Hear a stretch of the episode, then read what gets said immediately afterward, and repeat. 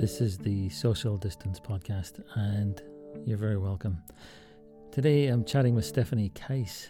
Um, I reached out to Stephanie after she responded to one of our previous episodes, and she very graciously agreed to come on and have a chat with me about her dad.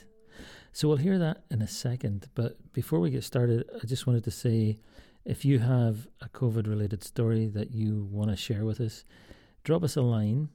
COVID at grrl.com is the email address. COVID at grrl.com, and we'll get back to you. Now, today's chat is lovely and it's sad and heartbreaking, but it was a lovely experience to have a chance to listen to Stephanie talking about her mum and dad and growing up on a small farm in the state of Missouri in the USA. And you'll hear, we recorded this on a hot summer's morning, so you'll hear Stephanie drinking an iced coffee as we chat. And Stephanie's dad's name was Victor Ray Bingman. He was born on the 28th of November 1937 and he died on the 22nd of June 2020. So here is Stephanie Kice talking about her dad.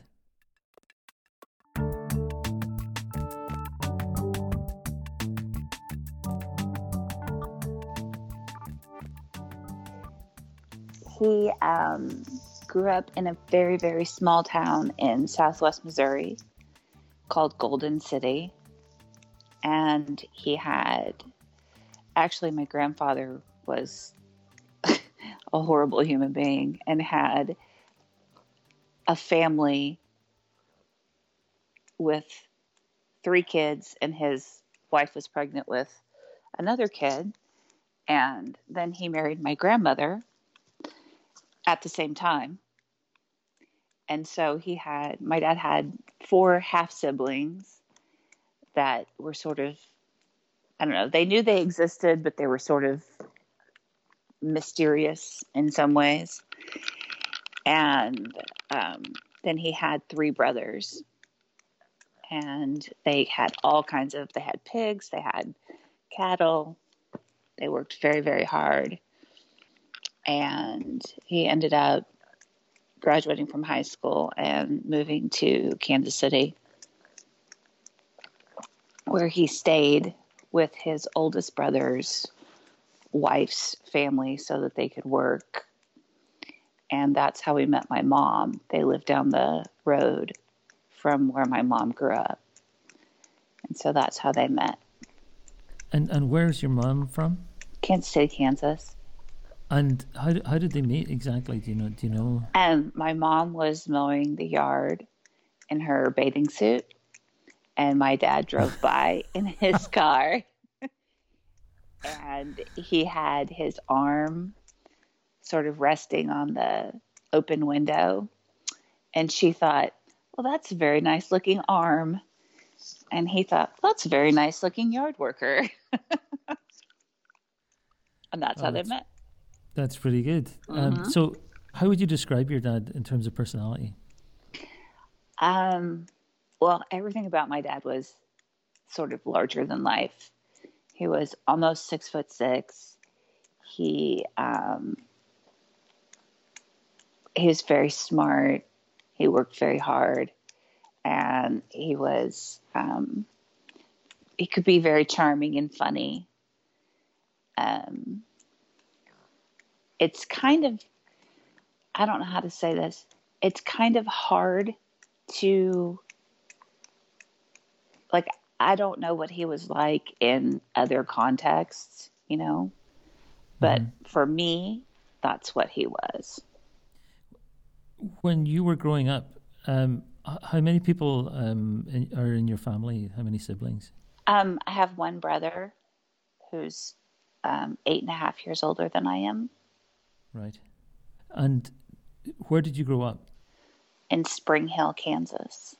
Mm-hmm. So, what's Spring Hill like? Um, I'm trying to picture this. Uh, Uh, So it's we're not very far from Kansas City, Missouri. So my dad actually worked in Kansas City, Missouri for a large portion of my childhood and you know in in the suburbs and things like that. But mm-hmm. we're Kansas City Royals fans. We're Kansas City Chiefs fans. You know we could go to museums and things like that without any I mean it's probably like 30 35 40 minutes to get where we were going if we wanted to do something like that. So it's kind of like this perfect blend of small town and we still had access to culture and big things. So it's when I was growing up, I think that there may have been 2,000 people in town. Mm-hmm. So it was very small in, in the city itself, in the Spring Hill Township. It was bigger than that, but it was it was very small. There were 80, 89 people in my graduating class. Um, the majority of people that I went to preschool with are we went from preschool i shouldn't say the majority there was a, a, large number of us that went to preschool together at the methodist church here in town and then ended up graduating together. So i went through school my entire life with those guys. Right. Yeah. And when i picture the town um, are you familiar with the david lynch film uh, the straight story? Mm. Um, it's it's about a guy who drives from. Um, uh, I think he drives across Iowa on a lawnmower. He's an old guy. He's going. Oh yeah, yeah, yeah, yeah, yeah, yeah. I do know that. Yeah. yeah. So uh, I think of the town that he was in. This small, quiet farming town. Yeah, it was. We pretty wide main wide main street. Yeah, um, we don't have any stoplights in town. So was it a was it a nice place to grow up? You know, at the time I I don't think I appreciated it for what it was. Mm-hmm. And I have subsequently lived in Kansas City, Missouri. We lived in Las Vegas, Nevada. We lived outside of Memphis, Tennessee. And I came back because I wanted my kids to have the same sort of experience that I did. Right. There's something really special about the people that I went to school with, you know, because we all knew each other's brothers and sisters, and our brothers and sisters had been in school with their brothers and sisters. And so, you know, I think that we tend to be closer than, like, my husband went to a school where there were 500 people in his class, and he's not, there's not that kind of connection mm-hmm. to place that I have. Mm-hmm. And what did your dad do for work? Um, he was he went through plumber's apprentice school, uh-huh. and so he was um, a plumber by trade, and then he and eventually ended up moving into management of construction companies that either did HVAC and, uh, and plumbing, or then he was sort of they started started to do general contracting. So he was a project manager on large scale construction projects like VA hospitals, hotels, um, wastewater treatment plants. At one point in time, they had a contract to a government contract to work on the missiles that were in um, that were in the missile silos around mm-hmm. here, uh, the nuclear missiles, and um, he would actually get down in the missile silos and make sure that the temperature was uh, they tended to be temperamental in as much as it had to be a it couldn't get too hot couldn't get too cold. So um, i'm trying to find what my brother wrote. Because we shared the obituary and my brother my brother's older than i am. And so he knew the the sort of i was only like four or five when he was doing this, maybe six. I'm not even sure. But my mm-hmm. brother's old enough to remember. So he worked on um, Titan II missiles that had live uh, W53 nine megaton warheads on them. And so the liquid propellant in the rockets required that the refrigeration be kept in a very narrow range to prevent the propellants from getting too cold and freezing or too hot and boiling. So he would actually crawl in these missile silos and and work on that. So that's a pretty sobering thing when you think about it. Like, oh, I'm sitting here on a live nuclear warhead. Wee. yeah. Yeah. And uh, what was your, you know, if you think about um, your sort of family life when you were growing up, what, um, what was it? What was it like? Um, and my dad traveled a lot with his job because I had jobs all across the country. I think he worked in 46 of the 48 contiguous states. Right. So we had this farm and he was gone Monday through Friday a lot of the times. And, you know, it was up to me and my mom and then, and my brother. But then my brother graduated from high school and went to college. And so it was up to me and my mom to kind of take care of things around there. So we didn't take a lot of vacations. And by a lot, I mean none we would go down to where he grew up every once in a while, but we never went on a family vacation until I was in my 20s. Mm-hmm. Um, everybody. And you worked, were living on you were living on this farm. Yeah, I mean, I was in yeah. college and gone by that point in time, but everybody worked very hard. We had to take care of cattle. We had to check cattle. We had to make sure that you know um, everything was okay fences, cattle would get out. We'd have to go get them. Cows would get sick. We'd have to give them medicine. I remember once my, I was in fourth grade, so this would have been the first year that my brother was in college. And my mom is very small. As tall as my dad is, my mom is small. She's only, well, she would tell you she was five foot two, but she was kind of fudging a little bit. Um, and so I'm very tall. I'm six foot tall now, but so at the time I was I was in almost as tall as she was, and the the calves in the springtime had gotten sick with something called scours, and so you had to um, kind of wrestle them around and give them a pill. It's called a bolus, and there's a special tool for it that you have to kind of shove all the way down their throat. Mm-hmm. And then we had to give them a shot. And we caught this one calf and I mom was holding it because she was a little bit stronger than I was. So she was holding it and I was giving it a shot. And I every once in a while you, uh, you they would bleed. Not a lot, but you know, I mean they're giving them a shot. Most of the time it, they didn't, but for some reason this one started to bleed. And I was crying because I was I was so upset that I had hurt this calf. I was only 10, 9, 10. And we had to do this for several different calves who were sick. And when we finally finished, my mom and I were just kind of like leaning against each other. It was like, oh my goodness, we were so tired from having to do all of that. But we had a lot of, I mean, we had three ponds. I spent a ton of time outside. Um, we climbed trees and run around without shoes and you know. Did you spend a lot of time on your own? Mm, yeah, well, my brother was so much older than I was, and there wasn't anybody to play with.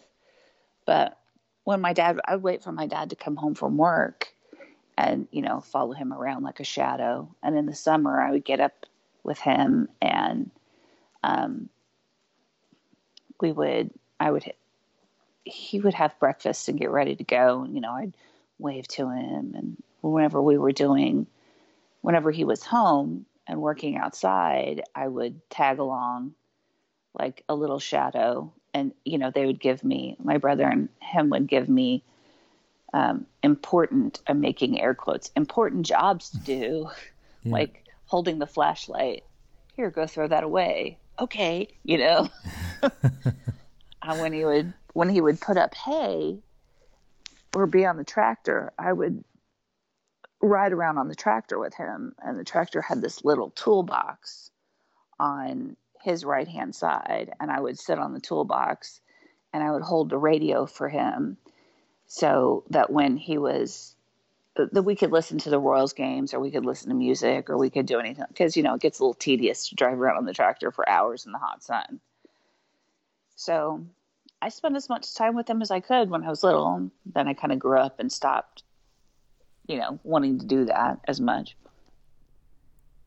When he was coming home from work and and you're waiting for him, could you actually see him or could you see him coming from far away? Um, no, because in the summertime it would the trees would fill out and I couldn't see him from from the road. Right. But okay. we had. A, I just wondered. I no, just no, it wasn't like that. It wasn't like I could see a cloud of dust or anything. When it came time for you to leave to go to college, where did you go? I spent my first two years at Kansas State University, and I just was not happy. I didn't like it there. Why not? I was just sort of in my angry young girl phase where I would have rather, uh, you know, smoked cigarettes and drank beer and, you know, sort of been rebellious. I actually had um, I have clinical depression and generalized anxiety disorder, and nobody knew anything about it at that point in time. And so that's when that kind of started. And there was a lot of, when I was 12 years old, my dad told me, You're going to be in the Olympics playing basketball. So I was expected to practice basketball every single day, which is fine, whatever. But when it came time to go to college, I had all these basketball scholarship offers, and I didn't take any of them. Why not? I don't know if it was to piss off my dad or or what. If I was scared that I wouldn't be good in college or I don't know. I think that in in my life, I think my biggest sort of regret in terms of things I wish I would have done differently as I wish I would have played basketball someplace. I think it would have helped with all of the sort of depression and angst that I went through when I went to college because a lot of my identity was tied up in being an athlete because I played volleyball, basketball. I'm not saying I was the best at any of this stuff. I'm I just did it. Right. Volleyball, basketball, I did track and I played softball. So sort of my whole existence was wrapped up in what sport I had that season. Yeah. And when I stopped, I just didn't know what the hell I was. So did you stop cold when you went to college? I did. That's did. pretty full on. Yeah, it was I I did not handle that well at 18 nobody should have let me make decisions then. I don't know what the people were thinking. well, there there is that. I mean, that, um, I find that as I get older, I just realize how. Um, I, I generalize how, about how how dumb teenagers are, um, but also how dumb I was. You know. oh yeah, I think just, a lot of that is me projecting my own stupidity on other people. Like, who so let me have a car? What were you thinking? um, you know, when you said that you you don't know why you didn't want to do the basketball and mm-hmm. take one of those scholarships, um, do you really not know? I mean, when when you think about that now, does it really not crystallize for you?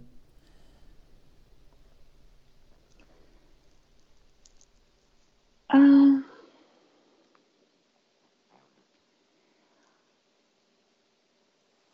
there was a, as much as I love my dad and as utterly sort of amazing as I thought he was, and still in some ways think he was, he was also a deeply flawed person. When I was I think I was 12. I've kind of squished some of the stuff together in time. My brother and my dad went to Canada for a fishing trip. And I, this was a weird summer. I don't know what the hell was wrong with dad this summer. He was just sort of overly abrasive. And I had to clean out the car for them to go. And I'm like, what? Wait a minute. I'm not going. Why am I cleaning out the car? I mean, I had to take the seats out of the car and vacuum it and everything. I was pretty salty about that. And so when they were gone, I didn't practice basketball the entire time that they were gone. It was like a week. So he came back and he wanted to know why or like how practice was. And I wasn't going to lie to him. I was like, I didn't practice. And he got so mad at me that he went inside the house and he got a belt. And at the time, my basketball goal ended up moving closer to the house, but it was out in the yard. And he stood there, and it was July in Kansas. So it was hot and it was humid. And every time I missed a shot, he would hit me with the belt. And it got to the point where my mom and my brother were ready to call the sheriff. And so I came inside after it was over with, and I was in my bedroom just sobbing. And my brother was standing on my door, and he didn't play sports, just wasn't a thing. He's a genius. Like he works on the Human Genome Project, he has a PhD in biochemistry. His sort of part time hobby is uh, saltwater aquariums, and he's invented like solutions for hobbyist aquariums. I mean, he's bona fide genius. And he stood in my doorway and he looked at me and he said, What have I done to you? Meaning, because he didn't play sports.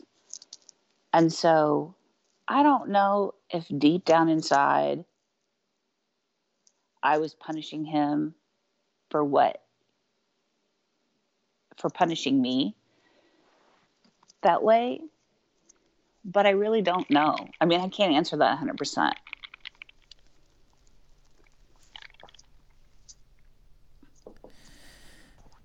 So when it comes time to tell your mom and dad that you're going to go to college, but you're not going to take a scholarship, mm-hmm. how did that? How did you do that?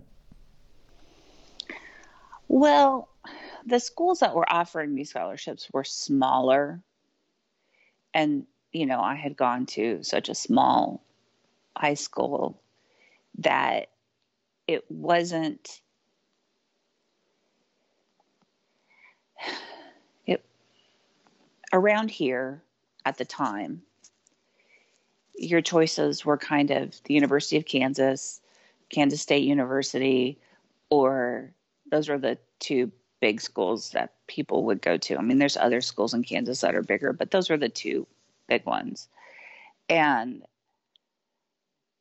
it just, I mean, I, I wasn't, we talked about it a lot and I was just like, no, I just don't want to. I just don't want to play in college. And so, I mean, you can just add it to the list of things I probably did at that age that disappointed them. But and then I picked K State, which was not their choice. Would have not been their choice for me. Which was sort of another backhanded rebellion, I think, because we were we were KU people. My brother went to the University of Kansas. My dad's one brother had gone to KU, but you know, it was just one of those things. I think that I was able to skirt by it not being so obvious because I, I wanted to go to a big school and have that kind of experience as opposed to small school, little tiny school, mm-hmm. which is what I had done anyway. So, did you succeed in pissing him off then? If that was your. Uh, I believe so. Yes, I believe I was completely successful in that. Um, Nobody was happy the day I went to college.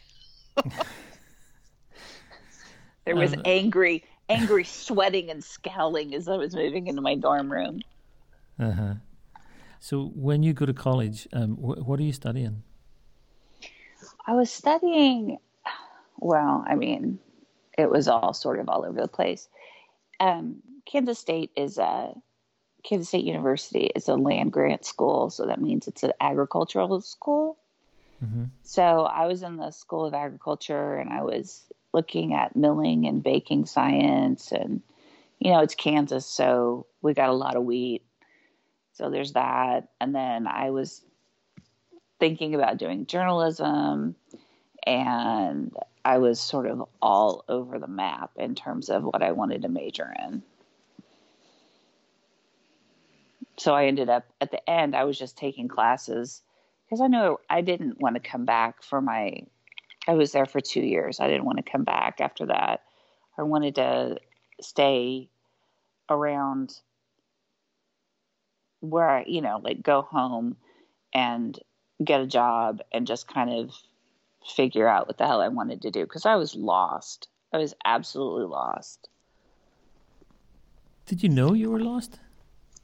I mean, if you told me, if you asked me, I would have probably said no, but somewhere inside I knew that I was lost and I just was I just was terribly unhappy there. It was but I was terribly unhappy as a person. So I, you know, people are like, "Oh, you didn't like K State." No, K State was K State just happened to be the place I was at that time. Had I been anywhere else, I would have been miserable too. It do you mind me asking this? Yeah. Like, do you relate um, your uh, depression to that particular story that you told me about your dad, or um, no? I mean, it's a did, chemical did... thing. Okay. Okay. I don't think that that certainly that didn't help anything. but um, I just have it's just a, a, chemical imbalance. I still take antidepressant medication. Mm-hmm. So, so what's your trajectory then? Because so when you when you leave college, right? What do you graduate with? Well, I I left K State and I came yeah. back to I was living at home at the time, you know, kind of like couch surfing with friends and, and things like that. And I went to junior college. I was working. I ended up graduating from the University of Kansas with an English degree. Right. And then I, right, because, you know, I don't know what the hell I'm doing. I'll major in English. so. You're, you're talking to a fellow English graduate here, so that's what the laugh was about. like every other lost soul who wants to write a book, I'll major in English. and then I um, then I ended up staying at KU and I taught freshman English for two years while I was getting my graduate degree. I have a master's in English because you know I had to double down on it. and then I ended up going to law school, so I'm an attorney now. Right, right. Yeah. And did you do all that uh, did you do all that there, or did you do any of that in um, I actually, Nevada? Or I um I went to law school um, in Kansas City, Missouri, at the University of Missouri at Kansas City. So it's one of a handful of law schools that's had a president go there and a Supreme Court justice. Uh, which ones? Harry Truman and Charles Whittaker. Oh, okay. Yep. Charles Whittaker ended up going crazy, so we got that going for us you mentioned there that, that you moved around quite a bit before coming back home, mm-hmm. eventually permanently. Mm-hmm. Um, what was taking you around those different? I sorry, you were in Vegas for a while and you were in LA for a while. Is that yeah. right? No, we were in Vegas for nine years. My husband um, has a hospitality background, so right. he was the like director of food and beverage at a hotel in Kansas City. And then he got laid off from that. And that was my last year of law school. So he starts looking for a job and he i mean he finds a job in las vegas. And it was like all right let's go. So i actually had our son between my first and second year of law school and we packed up. Um, joseph wasn't quite two and we set off across the country and went to Vegas and I studied for the bar exam with my trusty little buddy with me and passed the bar exam and then started working and Las Vegas was absolutely wonderful to us. It was a great experience. We met some wonderful people there. And then my husband got out of the casinos and started working for a company that does environmental services and hospitality, like all of the food service at a hospital for patients, and if they have a cafeteria, mm-hmm. they do that. Um, and they do all the ancillary services like linens, and now they're starting to do like calibrating the equipment, like IV machines and things like mm-hmm. that. So they bundle all those services. And anyway, he started working for that company, and that's how we ended up outside of Memphis in Collierville, Tennessee. And that was, you know, that was a very sweet place. It kind of reminded me of my hometown, only much bigger. It was way, way bigger. But it had a really sweet little square, like a town square, and it was it was very cute. So we were there for 4 years and then the opportunity came for us to come home back to Kansas City area and I wanted to do that because my parents were getting older. My dad actually had Alzheimer's when he died. He was in the nursing home. So I wanted to be with him as much as I could to have any kind of converse, you know, just I had a window of time and it was rapidly closing. And I wanted to spend as much time with him as I could when he was could at least, you know, say hi and things like that. He was to the so, point. Oh, go ahead. No, so how how was he when you moved back? Um talk about windows. I would try to keep my visits to about 10 minutes because he could do okay for that long and then he would get it was too much for him like he could kind of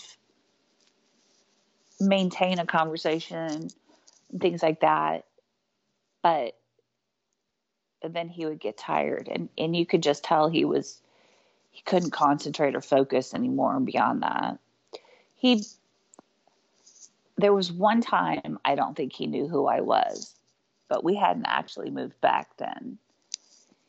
But um, like if you had asked him who I was, he wouldn't been able to tell you. But he knew somehow that I belonged with him. And so I have an office. My office is here in town. And I would, there's actually a coffee shop in um, our main street that was where the grocery store a million years ago used to be like when I was very, very small, the grocery store was there. And um, I would go get a coffee at the bean and then I would go to the nursing home. I would walk in and I'd be like, Good morning, Daddy. And I'd like give him a smooch and be like, I've got to go to work. And then I'd, you know, leave and go to work. And so I just, I knew that I didn't want him to be, I didn't want something to happen to my mom and dad and me be, you know, somewhere else. Yeah. Yeah. And I, I know that that's silly because I could, you know, be here and something could happen and I wouldn't be with them. But I don't know, the proximity thing. And it started to get to where I was almost frantic to get home because once we elected Adolf Twitler as uh, the president of the United States, I had a terrible like feeling. I just had this feeling of doom that something was going to happen, that he was going to get us in some sort of disaster. I thought that there would be some sort of nuclear incident or that there would be, you know, he would declare martial law and I, my mom would be at her house and I would be in Tennessee and not able to get to her. And my brother's not here; he's in Wisconsin. And you know, who would take care of my mom? And so I just, I, it sort of was bordering on an unhealthy fixation with me trying to get home so that I could be with them because I I was just terrified that something bad was going to happen. And look, something bad happened. You were right all along. I was right. I did not have pandemic though. No, pandemic was the was the one thing that I think was probably not on most people's radar. Right? Mm-hmm. It was. I mean, I had a pretty long list myself.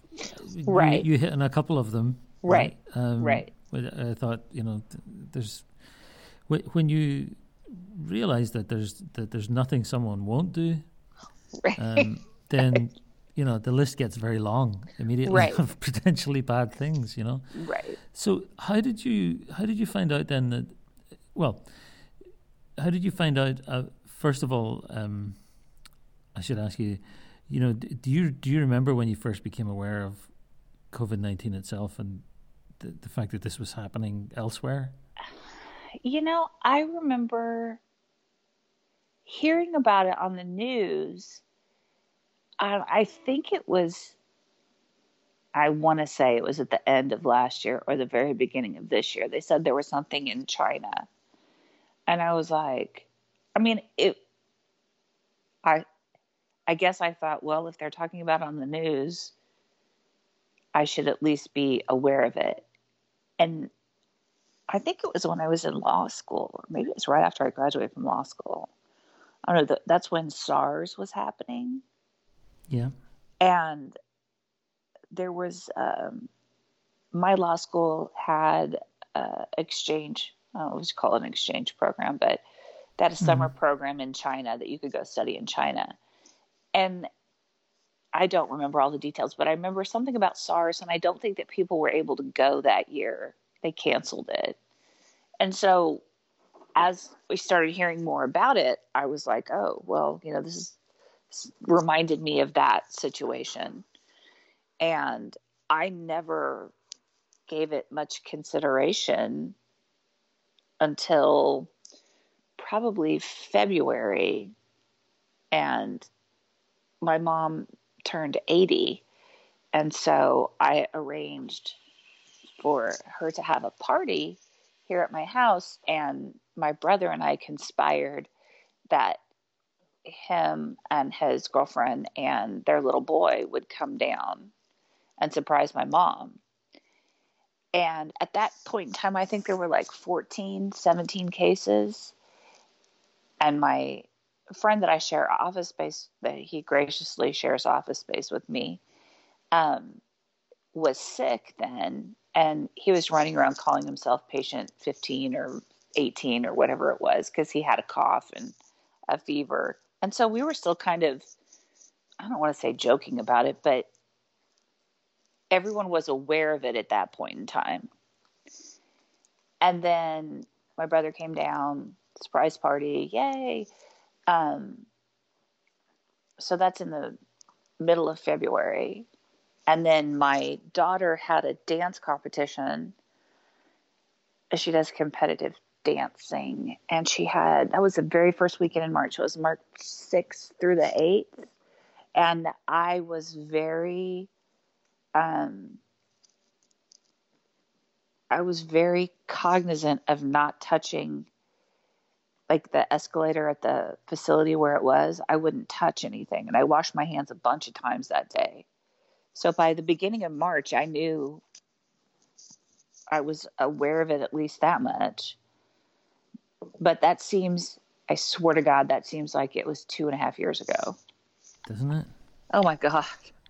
I mean, I remember reading about um, somebody having a St. Patrick's Day party, 17th of March in Florida or something, and mm-hmm. A couple of folks were commenting on it. And uh, yeah, 17th of March, how long ago that seems. Yeah. I mean, I call it now. I'm like, that was in the before time. yes, yeah. Well, the problem the problem with the the last four years is that um, every day you feel like yesterday was in the before time. I mean, cause yeah. Every paradigm has shifted. Every norm has been transgressed. Every yeah. I mean, um, measure of stability and what you yeah. take as consensus is just blown apart. Right, right? just so, gone at it with a flamethrower, like yeah. okay, well here we are. How are other people taking it over the, the months of March, April, May? Are people looking at you funny when they see see you? No, not really. Um, in well, after we got How, home from the dance, go ahead. No, you you go ahead. Sorry. We got back from the dance convention. My husband has been traveling a lot. He's um, been working in hospitals in Colorado, and I I can't remember where else he was, but then now he's in Virginia and so, you know, he's been sort of all over the place. And one of the places that early on started having cases was Seattle yeah. and then New York City. And there was like a, a weird sort of hot spot in Colorado. And so he came home for, he's like gone for two or three weeks, and he comes home for a week ish. So he came back and he was getting ready to, he was actually flying to Virginia, I think. And he got a call in Atlanta. He was in Atlanta to change planes. And his company was like, uh, somebody at the place in Colorado was COVID 19 positive. You need to go home and self or like self quarantine, self isolate, he would have had like tertiary exposure to it. So he would have, there was a patient and then the nurses and everybody that was going in and out of the room, they didn't realize that he had COVID 19, but he was around the nurses. So he calls me and I'm like, okay, uh, what do I do? And he's like, I don't know. And I'm like, well, I'm not going to be the person that brings the plague to my hometown. So I called the Kansas Department of Health and I called the, we live in Johnson County, Kansas. So I called the Johnson County Health Department and they were like, well, I mean, that's sort of rem- removed exposure. We wouldn't really call you exposed but you know you need to do what you think is best so i pulled my kids out of school because i didn't want them to infect anybody that was the tuesday of so that would have been 8th 10th like march 11th i pulled them out of school and i was like look we're going to see how things go until this test gets back. And then you know you guys can go back to school or whatever. And then it just kept getting worse. So they were home, and then like the major uh, conferences started canceling the basketball tournament. and you know, all of a sudden, this was no longer like sort of a remote amorphous kind of threat, then the casinos started, like the casinos closed in Vegas. Nobody told them to close, they closed themselves. And after having lived in Vegas for nine years, I knew shit was serious because when the casinos closed, yeah, they closed voluntarily. I was like, oh crap. And so and did your my, husband's test come back positive? No, it was uh, the, the he never got tested. It was okay. the nurses in Colorado got tested and they were negative. Right. So then we were fine. And then he went, I'm pretty sure he left then.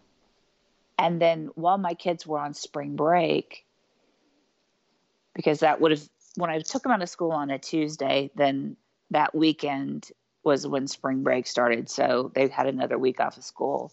And this is when everything was just cascading like you know this is closed this is closed this is canceled. There will be no basketball tournament. There will be no march madness. There will be you know everything was and i'm like oh my god this is just bizarre and then the governor of kansas came on and was like schools are canceled for the rest of the year we're going to do remote learning and that's when we went on shelter in place and it was you know, people were running around trying to grab food and the whole toilet paper. I'll never understand the toilet paper or the water. I'm like, mm-hmm. it's not waterborne, you idiots. Why are you buying water? Whatever. So, and then, you know, my husband's gone. I'm here with, fortunately, I'm here because, you know, I can, yeah. I can take care of my mom. And then my dad's nursing home went on lockdown. So we couldn't see him after March. I don't even know when it was, but they did it for their safety, and I'm I completely understand why they did it. And yeah. The nursing home was able to keep the virus out until the beginning of June.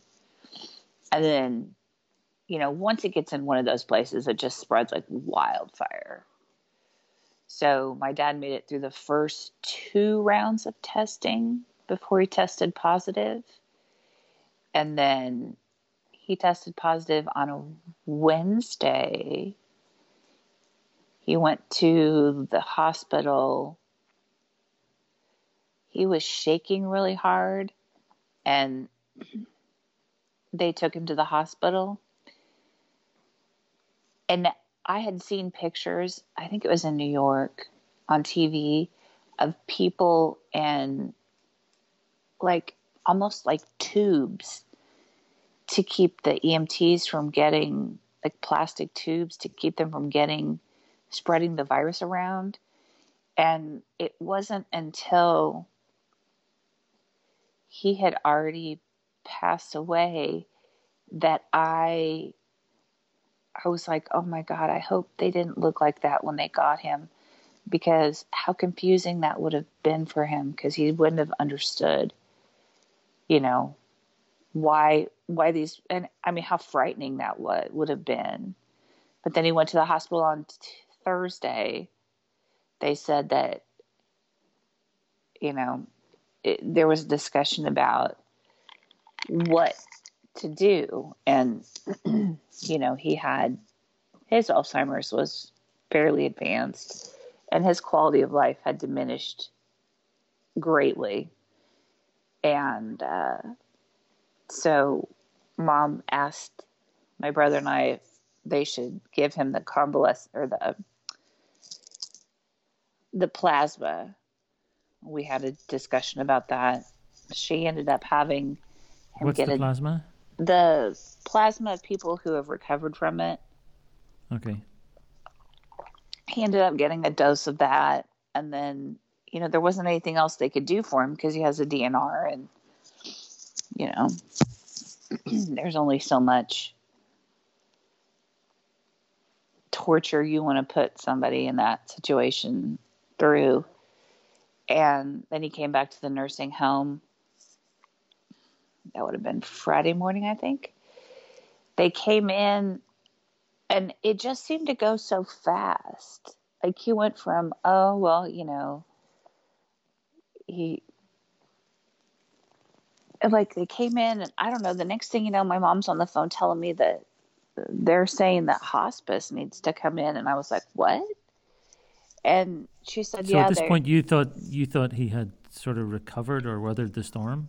I, no, I, I didn't know. But I had I didn't think it would go so fast, you know? And maybe it's because there weren't any interventions or anything like that. But hospice was like, yeah, my mom called me on, I think that would have been Saturday.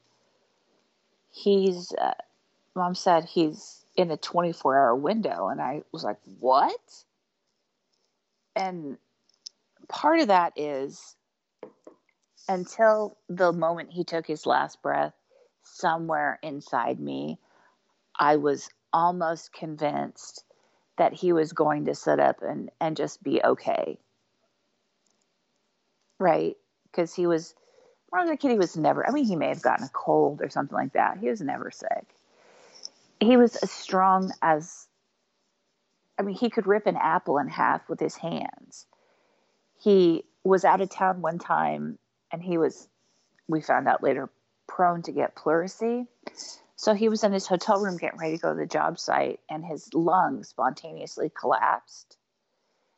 And he was like, "Yeah, it was really painful, and I, I kind of thought I was having a heart attack." And but I walked it off. And so that was on a right. That was on a Wednesday, and he flew home on Friday. We worked in the garden and outside all weekend. Finally, on Monday morning, he was sitting at the table eating breakfast, and my mom was like, "You're going to the doctor. You look gray." And he did. His color was like sort of this weird gray color. He goes in there like, "Oh yeah, your lungs collapsed. It's been collapsed since you know since Wednesday." So when you're living with somebody who walks off a collapsed lung, you kind of start to think that maybe they have some superpowers or something. But I just couldn't believe that he was dying. It just was, it was staggering. Like, oh, I, I guess uh, he's not immortal. Okay. Like, he got diagnosed with COVID on Wednesday the Thursday before or the Wednesday, I think it was the Wednesday before. Yeah, the Wednesday before. So a week before then, my mom calls and she's like, Well, your dad ripped the toilet out of the floor in his room. And I'm like, Excuse me? And he, nobody knows because nobody was in the room with him. Keep in mind, he's a plumber, was a plumber. They went into his room and he had pulled the toilet out of the floor and it was just kind of sitting up against the wall. That's how strong he was a week before he was diagnosed with COVID 19. Uh-huh. So I'm like, is, is, surely he's not, this isn't going to kill him, right? No, right? So, yeah. So he he goes in, he comes out to the to the nursing home, and then you get a call from your mom being told. Basically, they need to have hospice, or I think hospice came in and evaluated him, and that's when the they said he had 24 hours, and there's because he couldn't tell us anything that was going on. You know, there some of there there's gaps in there. Like I don't know why they called hospice in like I don't know why hospice was there. I don't. I mean, was there? I never got an answer as to what objective signs were going on. Like objective measurements led them to this, this like to take this course of action. Did his oxygen levels drop? I mean, what was the indicator? Because there was a whole wing of people in the nursing home who had COVID 19. And I don't know why hospice came in for him. Do you understand what I'm saying? Like there just is never there's never been an explanation or like this was the measurement that led us to believe that he needed to have this kind of intervention. Yeah, I'm I'm I'm I'm sort of trying to get clear that so I'm just going to say this again. I know we've sure. been over it a couple of times. So so he he he shows he tests positive. Uh-huh. He's taken to hospital. Uh huh. He's in hospital for a couple of days. No, just a day. They gave him just the plasma. A day? Yeah, and then let him go. Okay, so th- so they let him go on the assumption that either he's he's going to be okay, or is it because he they feel that they won't be able to help him? No, it was that was on Thursday. So Friday morning, I had called and spoken to the nurse, and you know, I was like, How's my dad? And he's like, Oh, he's doing okay. And then my mom had spoken to him, and he had been up on Friday and he was eating. And they were commenting that he can't hear. And I was like, Yeah, he could. He couldn't hear. You had to basically holler at him. But the audiologist was like, Don't get him hearing aids because it actually distorts the sound and that could have been worse for him because he wouldn't have understood it. The other part of that was he was Mr. Mechanical and he had a habit of taking things apart and then you would never find all the pieces again. And that's fine if it's, you know, uh, a radio, but when it's a, a 2000 right, a $2,000 hearing aid, it's a different story. So they were commenting that he couldn't hear. So, I mean, he seemed to be I don't want to say okay, but I mean, he was up and eating on Friday and he was dead you, Monday morning. And you couldn't see him during any of this time, is that right? No, no. Right. So he's and in the, isolation all this yeah, time? Yeah. Okay. And they went on lockdown in March. And I mm. went up a couple of times to go have a window visit and just wave to him. And I every time I went, he was asleep. So I haven't seen him since I hadn't yeah. seen him for months. And and then how did you how did you um, find out that he was in his last moments or well they told us you know he has 24 hours and i was like okay so i took a lawn chair and my mom had a chair and then my uncle was my dad's youngest brother they're only 14 months apart and so they were like twins growing up. He um he came over. He doesn't live very far from us, and we sat outside his window, and that was as close as we could get to him. and it was it was just sort of I don't know bitter irony that I had been all over in Vegas, been in Tennessee, come home, and when it came time, as good as as much good as I was, I should have, you know, I could have been anywhere else because I still couldn't be with him and hold his hand. So, but we sat outside. That was Father's Day in the United States, so it was the 21st of June. We sat outside. We were outside for like eight, eight and a half hours, and he passed away at 12:43 a.m. on June 22nd which happens to be my brother's birthday.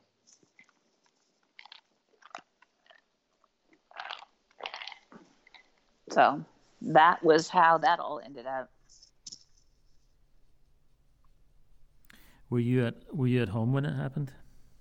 No, I was. We were sitting outside his window. Oh, I'm sorry. So it happened while you were there.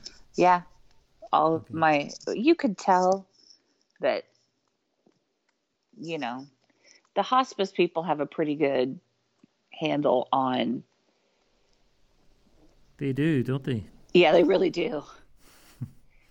and it's like they missed the 24 hour thing by, I don't know, like three hours. I was like, oh, well, good for you guys. So, um, his oxygen levels kept dropping and, you know, you could, you could see that he was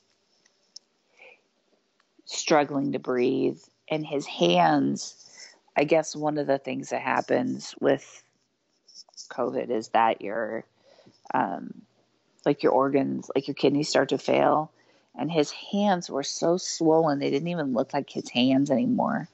So i think that that was that was going on and he hadn't had a haircut you know because nobody could go in or out of the nursing home and so his hair was longer than I'd ever seen it before in my life. And I was like, oh my God, his hair is so long. And it, you know, he just always kept his hair very short. And it was curly at the bottom. he had curly hair. You never knew till then. He told me that if he let his hair grow, it could get little curls and I was like, okay, dad, you know. But I'd never seen it like that. I mean, it was really long.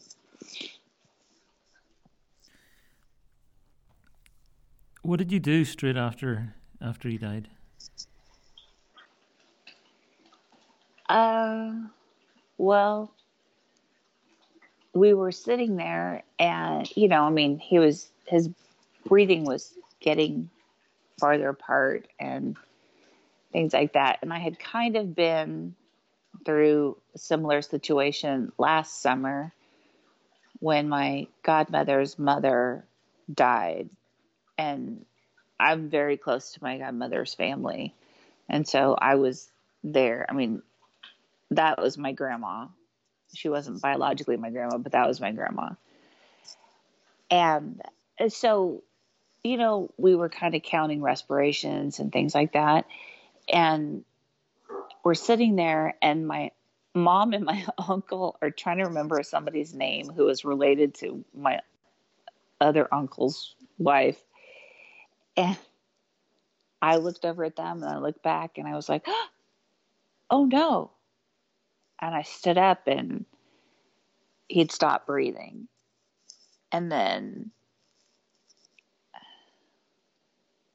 we called the nurse on the phone, I think.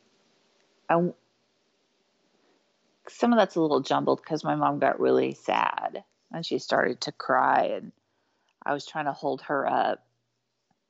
I mean, they've been married for 62 years. I mean, this is so. And then we called the nurse and she came into the room and, you know, we were giving hand signals and things through the window. If she needed to communicate with us, she would actually open the window a little bit and talk to us through the window. Um, but I'm watching her and she's taking his pulse and she shook her head like, yeah, he's gone. And then there wasn't anything else to do. So apparently, stop it. When I didn't know this, my brother knew, of course, but he had been struggling so hard to breathe that his body was still sort of reflexively, sorry about that, trying to breathe. And so, even though he was dead, it looked like he was still trying to breathe. And I was like, this is some sort of nightmare fuel I don't need. And I was like, Mom, you don't need to see this. And I kept looking at my uncle and I was like, Is he really dead? And he's like, Yeah, he's really dead. And I was like, Okay. And so we got my mom away from there. And then I came home. My kids were here they're 16 and 12 and a half. And um, I called them and I said, Grandpa's free from the prison of Alzheimer's. And they were like, oh, you know, like they're sad, but he's been sick for most of what they remember of their lives. So it really wasn't as impactful as it might have been under different circumstances because they got to the point where they didn't want to go to the nursing home and i'm like i don't blame you i don't want to be here yeah. either you know it just was and nursing homes are so rough anyway mm-hmm. but and then i started calling people it's i mean it's like one o'clock in the morning and then i made sure that my uncle would follow my mom home because he lives that direction. And I was like, "Can you follow her and get her in the house, okay?" And he, he's like, "Sure, sure." His his wife, my aunt Mary, had died April twenty eighth of two thousand nineteen. So he follows mom home, and my mom actually hits a deer on the way home from my dad dying. No. My uncle calls me and he's like, Do you have your mom's phone? I said, No. What? You know, I don't understand. But when she hit the deer, I guess the phone flew and she couldn't find it. And I was like, Are you kidding me? And he's like, No, I am not kidding you. I'm like, oh my gosh. So the sheriff came out and I mean, we're in rural, I mean, not rural Kansas, but you know, there's deer running around. Yeah. And the sheriff came out and she obviously is very rattled because one, she just hit a deer, and two, my dad had just died, and you know she's 80 years old, and the sheriff was kind of like, I think he was curious what an 80 year old was doing out running around at one something in the morning, and she's like, well, my husband just died, and he, you know, she's really short, so he like got down to her eye level and he said, I'm I'm so sorry do you need me to get a chaplain? And she's like, no, no, I, I'm fine. So she found her phone and I made phone calls and then that was what I, I called my husband and told him and I have still yet I mean I've gotten teary eyed about it and I've you know maybe had some tears like slip out but I've not had the full like whole body heaving, crying, like major sadness. And I don't know I don't know if I'm still in shock. I don't know if I'm if I just don't if I'm in denial. I don't know. Or maybe I've cried enough about him being sick all these years that I don't know. So that's how it ended. And my husband flew home because he was in Virginia and he made it home by like I don't know, four thirty, five o'clock on Monday. And there was no funeral to plan. Um, his oldest brother's in his 90s, and we don't want to put him at risk. He's also, his wife is in her late 80s and don't want to put her at risk. Um, my brother has a three year old, and his girlfriend is she's a nurse at like a a medically fragile foster care home. So those kids are in and out of the hospital all the time. And my nephew Kai goes to daycare, and so uh, is how much risk would they bring to my mom if they came down? And my brother's like, I don't want to put mom at risk. And, you know, they said that my mom could be in the room with him when he died. And I begged her. I, I guess they would have like hazmat suited her up. I was like, please don't, mom. Please don't. Please don't. Because I can't. I mean, what if she gets it? Maybe I did the wrong thing on that. I don't know. Well, but, there's no there's no wrong thing, right, in a situation like that. Yeah, but I feel bad that she wasn't able to actually be with him when yeah, he died. Course. But at the same time, she's pretty strong headed and she didn't go in there. So I think she was okay with, I mean, not okay with it, but she understood risk versus reward kind of thing. So he died, did you say 22nd of June? Yep. Yeah. And I kept telling my brother how sorry I was because that was his birthday. And I'm like, I'm so sorry. I'm so sorry. And he said, It's okay, Steph. He said, For so long, whenever I think about dad, I get, I've been sad, you know, because he was, Alzheimer's sucks and he just wasn't the same and yeah it just wasn't what he would have wanted. And he said you know for so long when i think about that, i get really sad. And now i don't have to be sad anymore. So but it still breaks my heart that he died on his birthday. Was it was it difficult not having a funeral and things to arrange? Because I've always felt like those are rituals that are incredibly helpful. Oh yeah, it's like like you're someone... in suspended animation almost. You know? It's yeah, kinda... we are. We are. Did that and really maybe... happen? Did it? Yeah. Did it... There's no, and I hate the word closure, but there's no natural progression of how death usually goes.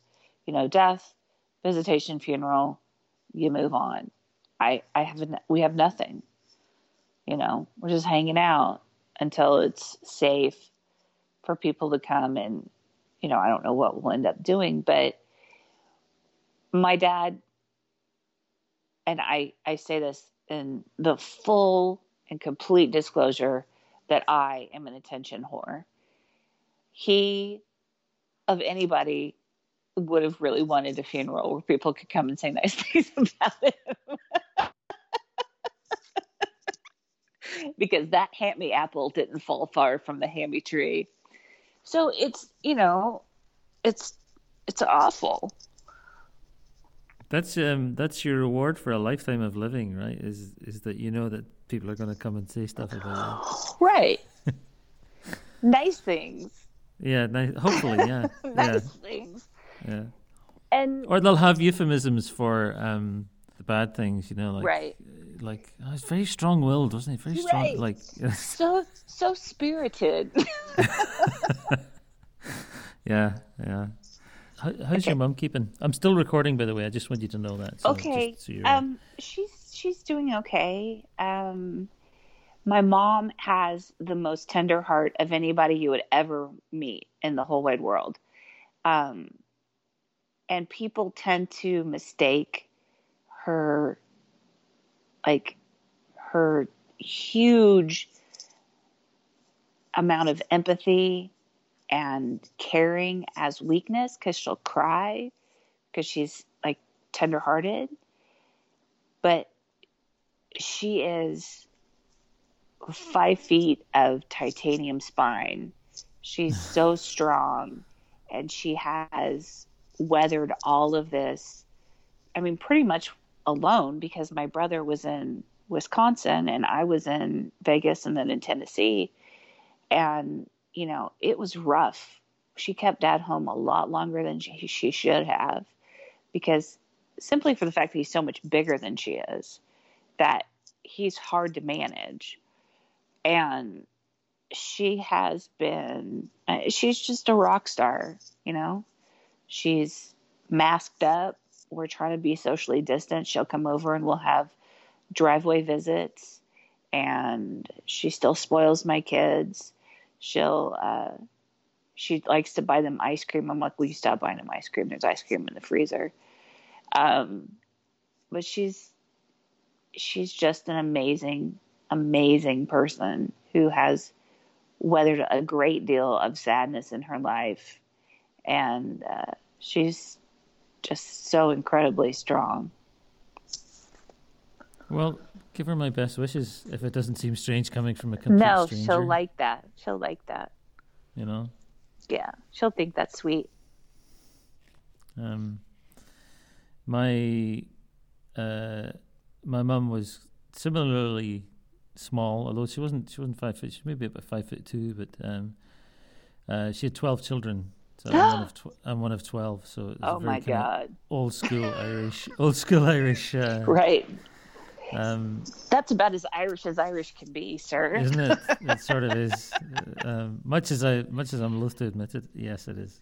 It is um, so, um, one other thing with your dad. Um, so, would you say um, for his, if I'm mentioning his kind of occupation, would he be a farmer and an engineer? Would that be right? A farmer? Um, no, yeah, farmer for sure. I mean, but he was also, I mean, it was uh, like a construction project manager, is what I always say. okay, okay. But I'm telling you, he could fix anything, anything. He brought home a tractor one time from an auction, and he was pulling the tractor, like the body of it, behind the truck, and all of the insides of the tractor were in a box, and him and my brother put all of that together, and I mean, he could fix anything.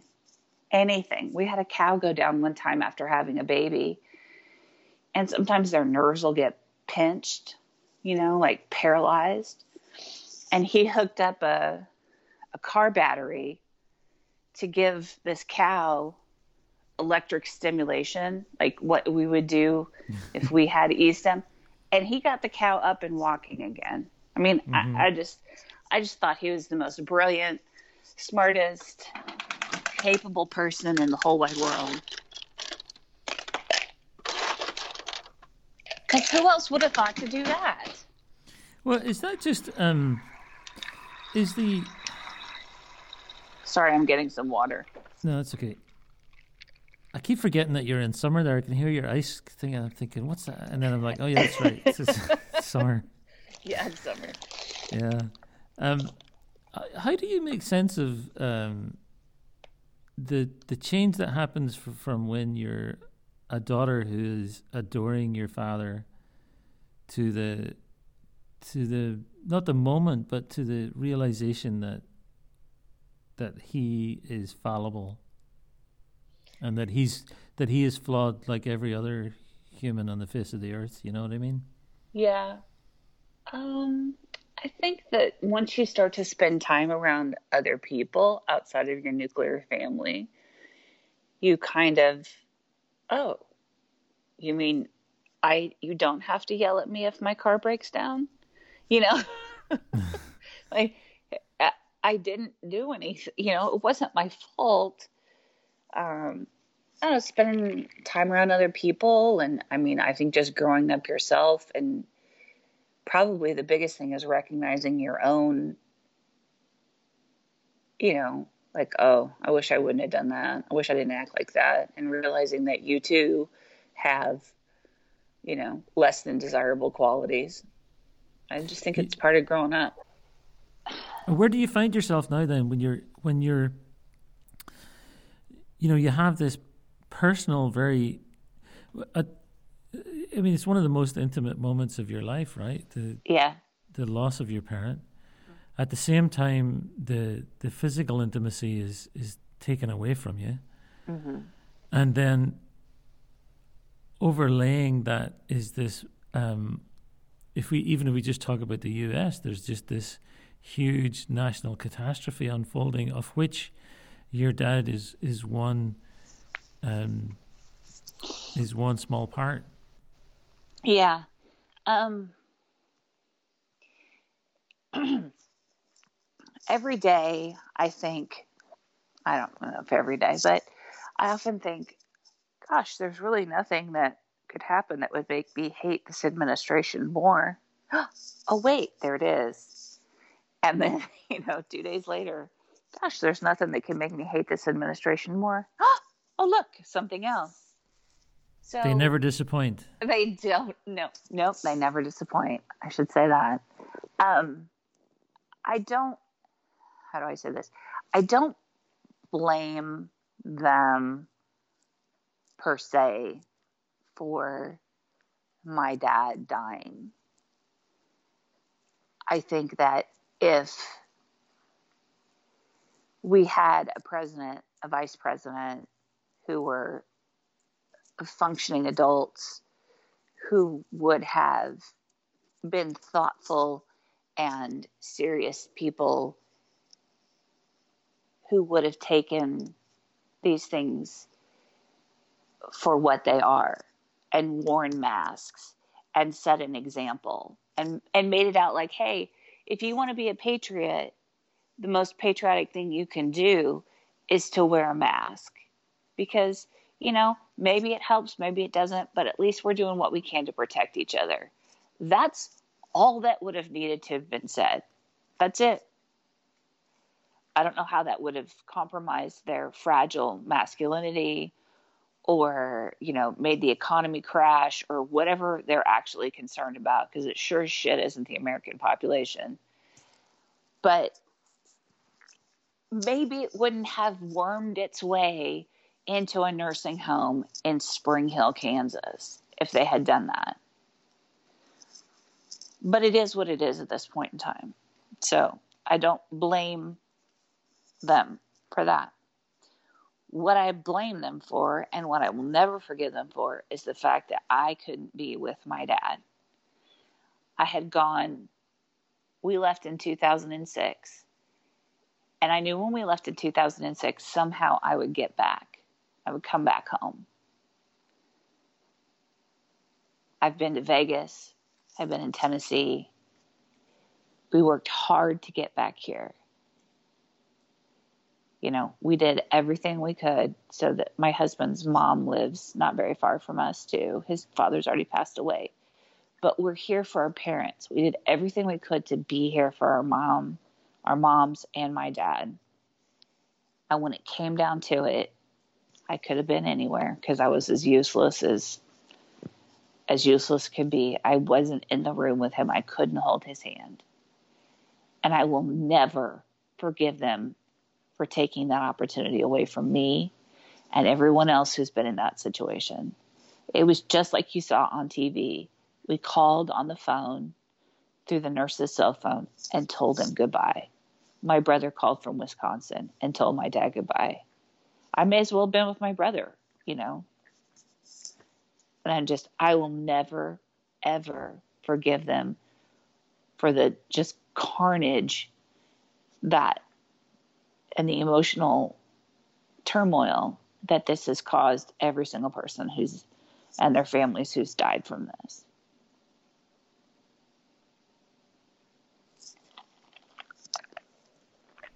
Thank you for sharing this with me, Stephanie. Sure. Thanks for wanting to know about my dad. Do you want to say anything else about him? His personality? I mean, now that we're deep into the conversation, I mean, let me ask you again. what what was your dad like? Um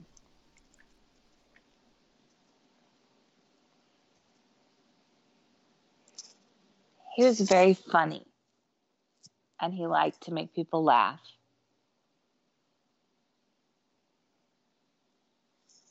Um, his dad was a real son of a bitch. And, you know, there's a story about how my dad and his younger brother, his brother Jay, that was Ray and Jay,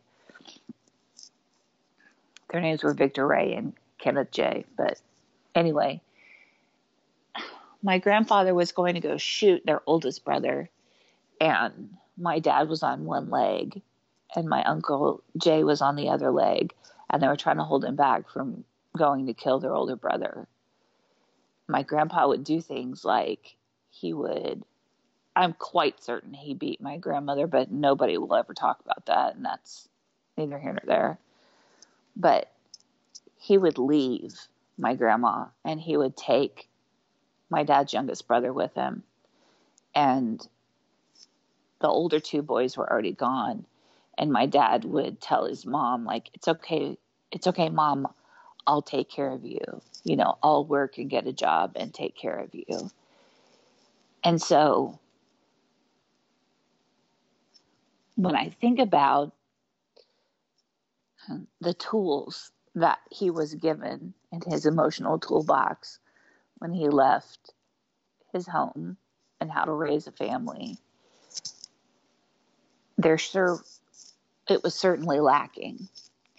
And there were times that dad made decisions and did things where it was just baffling. And as I've gotten older, I recognize that uh, especially after I had a kid, I realized that he was doing absolutely the best he could with the tools that he was given. And he did a lot better than his dad did. And um, I think that having kids gives you a lot of perspective and grace. And I was able to give my dad a lot of grace at that point in time. Um, because all you can ask of anyone ever is that know better and do better. And he knew better and he did better than what he did. And I plan on doing better than what I had. So I'm eternally grateful for that perspective. Um, there was also you know, he's my dad. He's, you know, Mr. Big Strong Guy and everything else.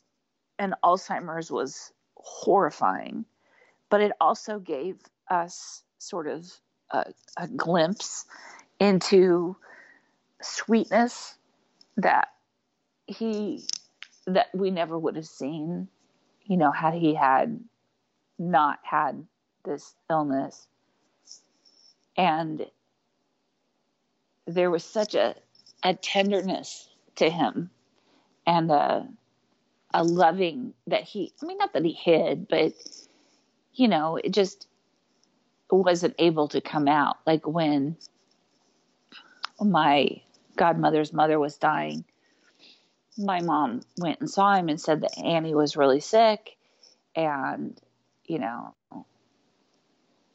pray for her. And he immediately dropped his head and started to pray for Annie. And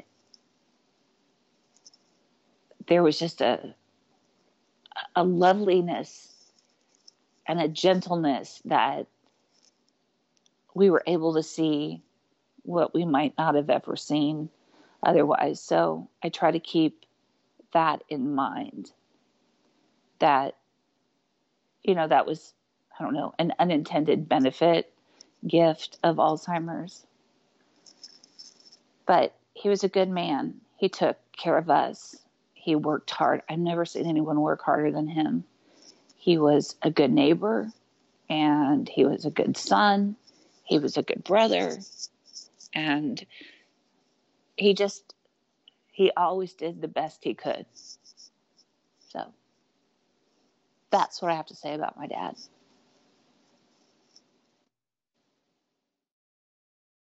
Stephanie Kice, remembering her dad, Victor Ray Bingman, who was born on the 20th of November 1937 and died on the 22nd of June 2020.